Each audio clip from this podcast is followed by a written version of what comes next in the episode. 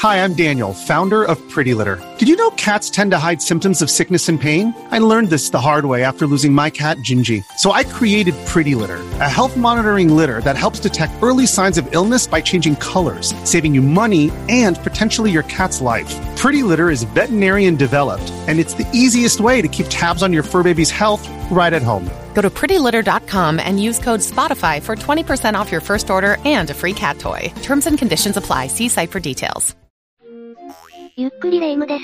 ゆっくりマリサだぜ。ねえマリサ、最近の私、呪われてる気がするわ。何があったんだ、レ夢ム？ことごとく赤信号に引っかかったり、頭に鳩の糞が落ちてきたり、挙句の果てにはバナナの皮で滑ったり。それだけ運の悪いことが続けば、呪われた気にもなるよな。しかし、世界にはそれどころではないレベルの呪いが存在するんだ。そんなことがあるの？気になるわ。呪いに限らず、世界では様々な超常現象が起きているぜ。今回は、そんな科学で証明できない謎の超常現象5選について解説していくぞ。それじゃあ早速、ゆっくりしていってね。科学で証明できない謎の超常現象5選1。呪われたハリウッド映画ブック。最初に紹介するのは、1963年に出版された小説をもとに、1970年代初めから映画化が進められてきたハリウッド映画ブックにまつわる謎だ。これはニューヨークが舞台のコメディ映画だったんだが、その制作に関わった役者たちにことごとく悲劇が降りかかったんだぜ。コメディ映画のはずなのに、現実世界で呪いが続くなんて、その映画自体はどんなストーリーだったのかしら？映画の元となった小説は、カナダの先住民であるイヌイットのおじいちゃんが、カナダ最大の都市トロントに引っ越すことになり、現地で出くわした様々なギャップを、ユーモアによって乗り越えるという面白いストーリーだ。小説のファンもたくさんいるぞ。これだけ聞けば、映画化したらますますファンの増えそうなストーリーに思えるけどね。映画化の際はハリウッド映画ということもあり、舞台をカナダのトロントから、アメリカのニューヨークに変更したそうだ。ただ、それでも面白い作品になることに変わりはなかっただろうが、脚本もできてあとは撮影となった時に呪いは始まったんだよな。ドキドキ。まず、当時のトップコメディアンのジョン・ベルーシに主役アブックのオファーが来たぜ。彼自身もこのオファーを快く引き受けたものの、なんと撮影準備が始まると、彼は33歳という若さで亡くなってしまったんだ。原因は、ホテルでの大量の薬物摂取だったぞ。白羽の矢が立った人物が急死だなんて、スタッフの皆さんもかなり衝撃を受けたでしょうね。代役の方は見つかったの？ああ。今度は当時のコメディ界で有名だったサム・キニソンが選ばれたぜ。しかし彼が撮影に向かう途中、なんと交通事故に巻き込まれ、彼もまた39歳の若さで亡くなってしまったんだよな。二人続けてだなんて。私が映画の制作人なら、とうに心が折れてそうだわ。それでも制作人たちはまだ諦めてなかったみたいだぜ。それから数年が経ち、今度はジョン・キャンディという俳優がアプックの主役に抜擢されたんだ。皆さんのアプックにかける熱意には頭が下がるわね。三度目の正直って言葉もあるし、今度こそうまくいってほしいわ。ジョン・キャンディはあの人気映画ホームアローンにも出演していた。有名俳優だったからな。彼もアプックへの出演を快諾し、今度こそと思われたが、なんとジョン・キャンディは心臓発作によって急死してしまったんだ。まだ43歳だったぜ。またここまで来ると、さすがに呪われてるんじゃないかって疑わしく思えてきたわよ。実はこの時、ジョン・キャンディの友人であったマイケル・オドノヒューも、脳出血で亡くなったんだよな。彼はブックの脚本をジョン・キャンディと二人で読んでいたと言われているぜ。関係の近い人たちがそんなにバタバタお亡くなりになるなんて、かなり不自然に感じるわ。もしかして、呪われていたのはブックの台本だったのかしら？こんなことがあっても、制作陣はまだ映画化を諦めてはいなかったんだ。こうなったらもはや執念だわ。でもこれだけの不幸が続けば、オファーされた俳優さんたちも断りたくなるんじゃないの？霊夢の言う通りで、なかなか撮影のオファーを受けてくれる俳優が見つからず、映画の撮影は難航したぞ。そんな中ブックのオファーを受けてくれたのが、俳優クリス・ファーレイだ。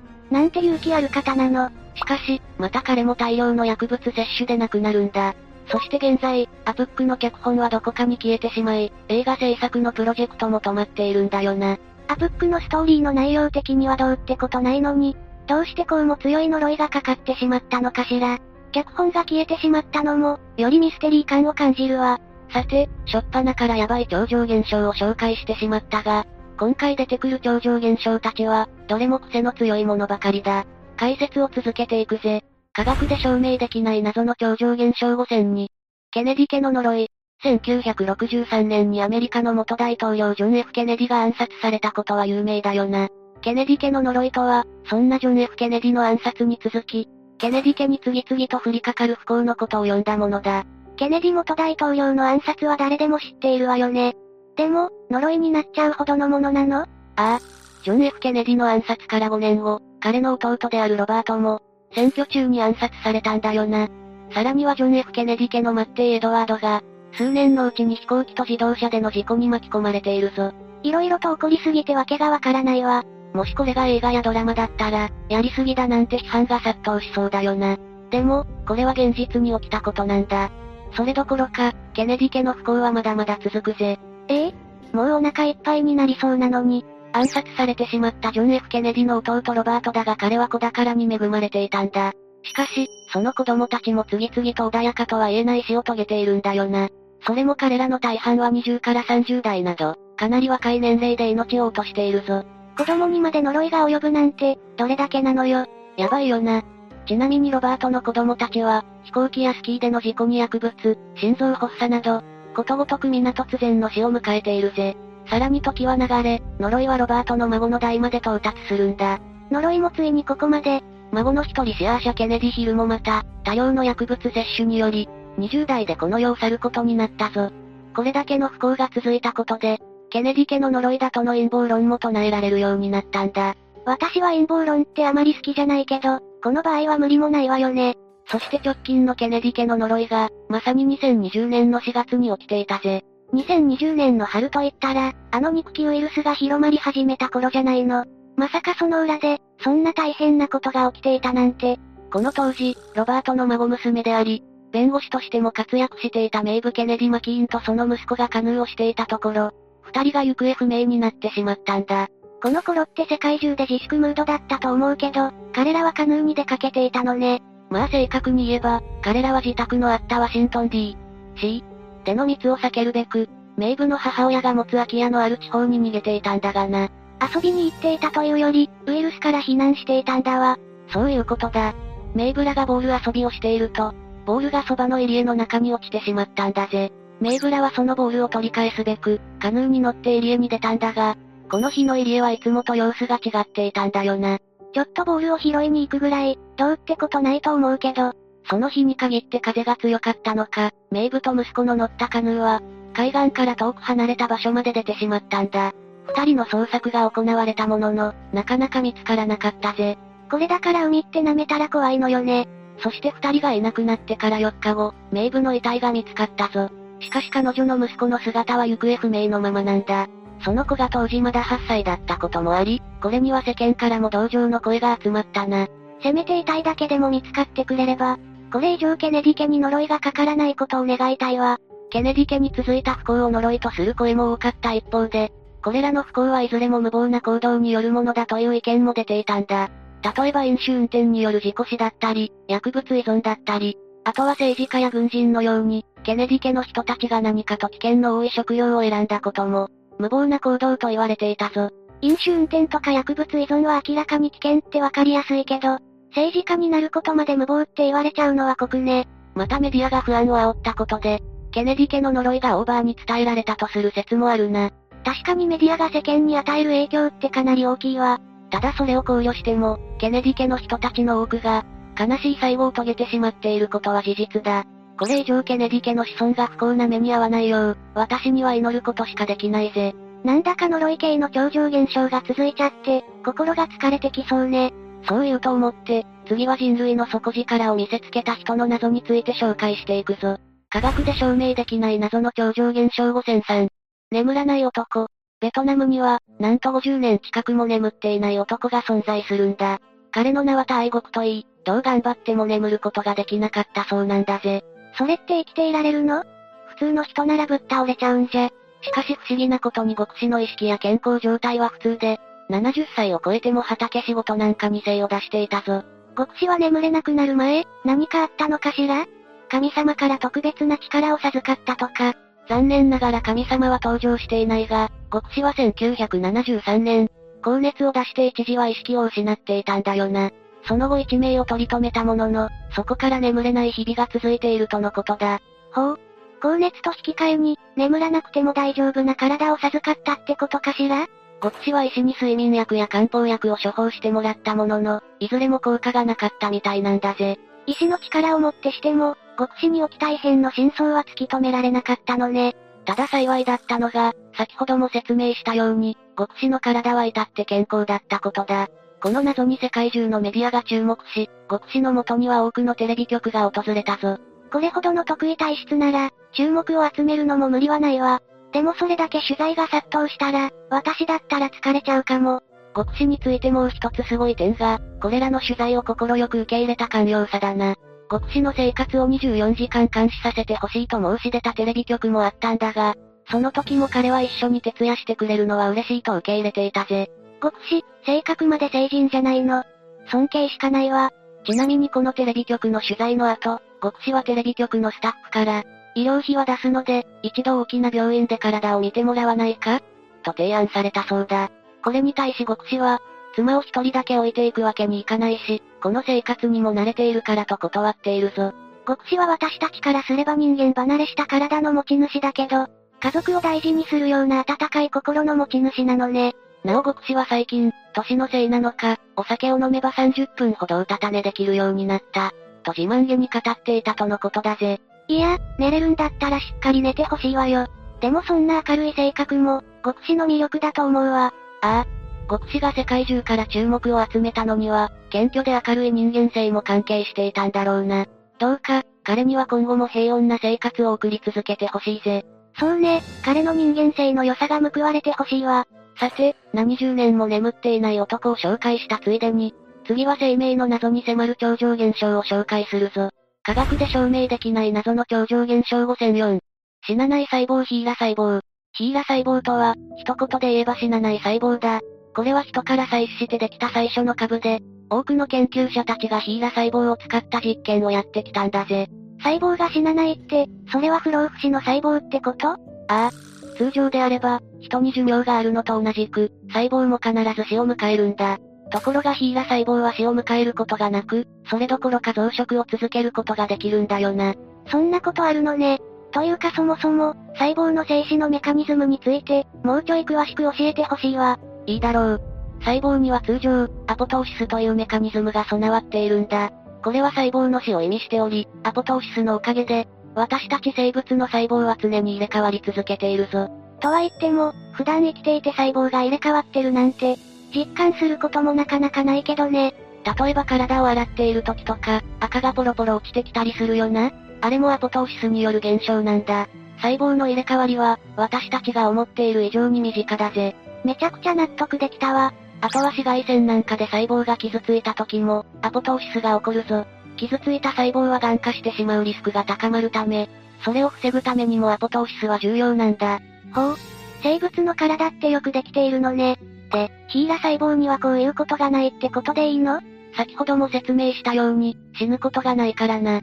その利点を活かし、ヒーラ細胞はあらゆる病気や薬の研究に役立てられ、医学の進歩に貢献してきたんだ。ヒーラ細胞がすごいのは分かったけど、その細胞はどこから採取されたものなのかしら？普通の人間のものとは思えないし、まさかエイリアンとか？それが、実は私たちと同じ人類の細胞なんだよな。ヒーラ細胞の持ち主は、アフリカ系アメリカ人のヘンリエッタ・ラックスという女性の方だ。彼女は子宮頸がんにより、31歳の若さでこの世を去ったぜ。1951年のことだ。ヒーラ細胞にはこんな悲しいエピソードがあったのね。そしてヘンリエッタ氏が亡くなる前、医師は彼女の子宮頸がん細胞を採取したんだ。その後問題だったのが、ヘンリエッタ氏に無断でその細胞を培養した点なんだよな。え？本人の許可なく細胞を使っていたの？ああ。確かにヒーラ細胞は死ぬことなく増殖し続けられる細胞とのことで、実験にはとても重宝される細胞だ。医師や研究者にとってもありがたかったんだろうな。でも、許可なく細胞を使われたりしたら、遺族も黙っていられないんじゃないかしら。実は研究者たちはヒーラ細胞を無断で研究に使っていただけではなく、遺族に説明をすることもなかったんだぜ。しかもヘンリエッタ氏が亡くなった後、研究のために遺族に採血を求めていたんだ。それも、その目的を伝えることなく、もし私が遺族の立場だったら、その場で研究者たちを徹底的に問い詰めると思うけどね。遺族たちも、何のために採血をするのかと研究者に尋ねたがその度にはぐらかされていたぜ。そして1971年に科学誌で、1997年にはテレビのドキュメンタリーで、ヒーラ細胞の詳細が明かされたんだ。遺族たちは、ここで初めてヒーラ細胞がヘンリエッタ氏のものと分かったってこと？そうなるな。ただ、ここに来ても研究者が遺族と話し合う機会はなかったぞ。こうして時は過ぎ2013年、ドイツによってヒーラ細胞のデータが公開されたぜ。そのデータにはヘンリエッタ氏の遺族の遺伝的な情報が載っており、ここで遺族たちは抗議したんだ。まあ、当たり前よね。ここでドイツはそのデータを削除、そして初めて研究者と遺族の方々が話し合う場が持たれたぜ。ヘンリエッタ氏が亡くなったのが1951年だから、実に60年以上もの年月を経て、和解はできたのかしら？結論から言えば、遺族はヒーラ細胞が科学に貢献したことを誇りに思っていると、ヒーラ細胞の使用を受け入れたんだ。彼らは遺伝データの倫理的な使用についての基礎作りにも関わっているぞ。遺族の方々、めちゃくちゃ協力的じゃないの。まあ、ヒーラ細胞が医療にめちゃくちゃ貢献していることは事実だからな。例えば、ヒーラ細胞を使った研究のおかげでポリオワクチンができ、結核のような感染症の研究にも役立ったと言われるんだ。これらを含め、ヒーラ細胞の恩恵を受けたとされる論文は11万以上に上るんだぜ。どれも有名な病気ばかりね。ポリオは特に発展途上国で、5歳以下の子供がかかることが多く、全世界での根絶が期待されている病気だ。結核については、ここ日本でも古くから多くの人を苦しめてきた感染症だよな。もし、亡くなってしまった自分の家族がこういう病気の研究に貢献していると思えば、悪い気はしないかも。でも、だからといって本人や家族の同意なしに体の一部を研究に使うのは、倫理的に褒められたことではないぜ。ヘンリエッタ氏はものすごい細胞の持ち主ではあったが、それでも私たちと同じく人権を有する人間だからな。これからまたヘンリエッタ氏みたいな方が出てきたら、きちんと本人や家族に了承を得ながら研究をしていくことが大事よね。その通りだぜ。次はファンタジックな超常現象について解説していくぞ。科学で証明できない謎の超常現象5選を。コケングリー妖精事件。1917年7月、イギリスのコケングリー村で妖精が写った写真が撮影されたんだ。撮影主は現地に住む二人の少女、フランシス・グリフィスとエルシー・ライトで、二人はいとこの関係にあったぜ。妖精なんてファンタジーの主役みたいな存在じゃないの。めちゃくちゃ気になるわ。この当時、フランシスは9歳、エルシーは16歳という年齢だったんだ。そんな二人は1917年から3年かけ、なんと妖精の写真を5枚も撮影していたぞ。妖精の写真なんて1枚だけでも貴重なのに、5枚も。どういう経緯で撮影に至ったのか知りたいわ。フランシスとエルシーはよく家の近くの川で遊んでいたんだが、その時によく妖精を目撃していたみたいなんだぜ。しかしそれを家族に話しても信じてもらえず、二人は歯がゆい思いをしていたんだよな。普通の大人ってこういうのなかなか信じてくれないのよね。それで、二人は LC の父親のカメラを借り、妖精の写真撮影に向かったんだ。こうして撮影できたのが例の写真ってことだわ。これを見た家族はどんな反応をしたのかしら？父親はよくできているけど偽物だと受け付けなかったんだが、母親が妖精の存在を信じてくれたぜ。そしてこの出来事から3年後、母親は新知学協会という、神や世界の秘密を探る協会の講演会に妖精の写真を持って行ったんだ。お母さんガチじゃないの。それでどうなったのか気になるわ。するとそこにいた新知学者のガードナーという方が、妖精の写真にかなり興味を惹かれたんだよな。ガードナー氏は少女たちに新しいカメラを渡したぜ。これでまた妖精を撮ってくれってことかしら？ああ。そして、フランシスとエルシーは、また妖精を写真に収めたぞ。こうして二人は3年間で計5枚の妖精の写真撮影に成功し、コケングリー妖精事件の幕開けとなったんだ。ここまでは主に身内だけで妖精の写真を楽しんでいた感じだったけど、世間にはどうやってこの写真が知れ渡ったの？やっぱり新知学協会つながりで？いや、もっとすごくて有名な人物がこの事件に関わっていたんだよな。その人物の名がアーサー・コナン・ドイルだ。シャーロック・ホームズを書いたことでとても有名な作家だぜ。ええ？どうしてまたそんな有名な方と？エルシーの父親が相談していたそうだ。先ほど説明したように、彼は最初は妖精の存在を疑っていたものの、妖精の写真が増えていくにつれ、誰かに相談しようと思い立ったんだぜ。1920年5月あたりのことだな。こうして妖精の写真が世に広まっていったってわけね。そしてコナンドイルはカメラ会社であるコダック社に、少女たちの撮影した妖精の写真の鑑定を依頼したぜ。すると妖精の写真は本物との結果が出たんだ。これはかなり熱いわ。フランシスも LC も、ますます有名になっちゃうわね。ただ有名人になるのは、必ずしも良いことばかりじゃなかったんだよな。これを機に少女たちの住むコケングリー村には、数千人もの観光客が殺到したぜ。これにより、村の森が荒らされるという弊害も起きたんだ。ああ、観光客のせいでその土地が荒らされるって、最近でもありがちな問題だわ。またこの後、コナンドイルはもう一度妖精の写真を撮ってほしい。と少女たちに手紙を送ったが、断られてしまったとのことだぜ。まあ自分たちの住むふるさとがこんなことになったら、無理もないわよね。それからさらに時が過ぎ、1930年にコナンドイルが亡くなると、コケングリー妖精事件の話題の勢いも失速していったんだ。やっぱり、こういう話題に関する著名人の功績ってでかかったんだわ。さらに時が過ぎて1966年、60代になった LC が、新聞で衝撃の事実を告白したぜ。少女だったエルシーたちがいつの間におばあちゃんに、何があったのかしら？なんとエルシーは、写真の妖精は偽物だったことを明らかにしたんだ。薄い紙に描いた妖精の絵をピンで留め、本物に見えるように撮影していたそうだな。ここに来て衝撃の真実、あれだけの話題になっていたし、コナンドイルからも本物のお墨付きをもらったのに、エルシー曰く、妖精と一緒に遊んでいるのに、大人たちが信じてくれなかったから、とのことだったんだ。そこで証拠写真を撮ろうとしたものの、なかなか妖精が映らず、仕方なく偽物の写真を撮っていたとのことだぜ。確かに、もし私が LC たちの立場だったらもどかしくなっちゃうわ。子供らしい可愛い動機だけど、彼女たちの撮影技術は大人かおまけよね。まだ1900年代前半のことだしな。子供の可能性は侮れないぞ。オチでちょっとがっかりしたけど、可愛らしい話だったわ。あ、忘れないうちに言っておくが、LC たちが5枚目。つまり最後に撮った写真の妖精だけは本物だったそうなんだ。え？どういうこと？茂みの中で動いたものを慌てて撮った。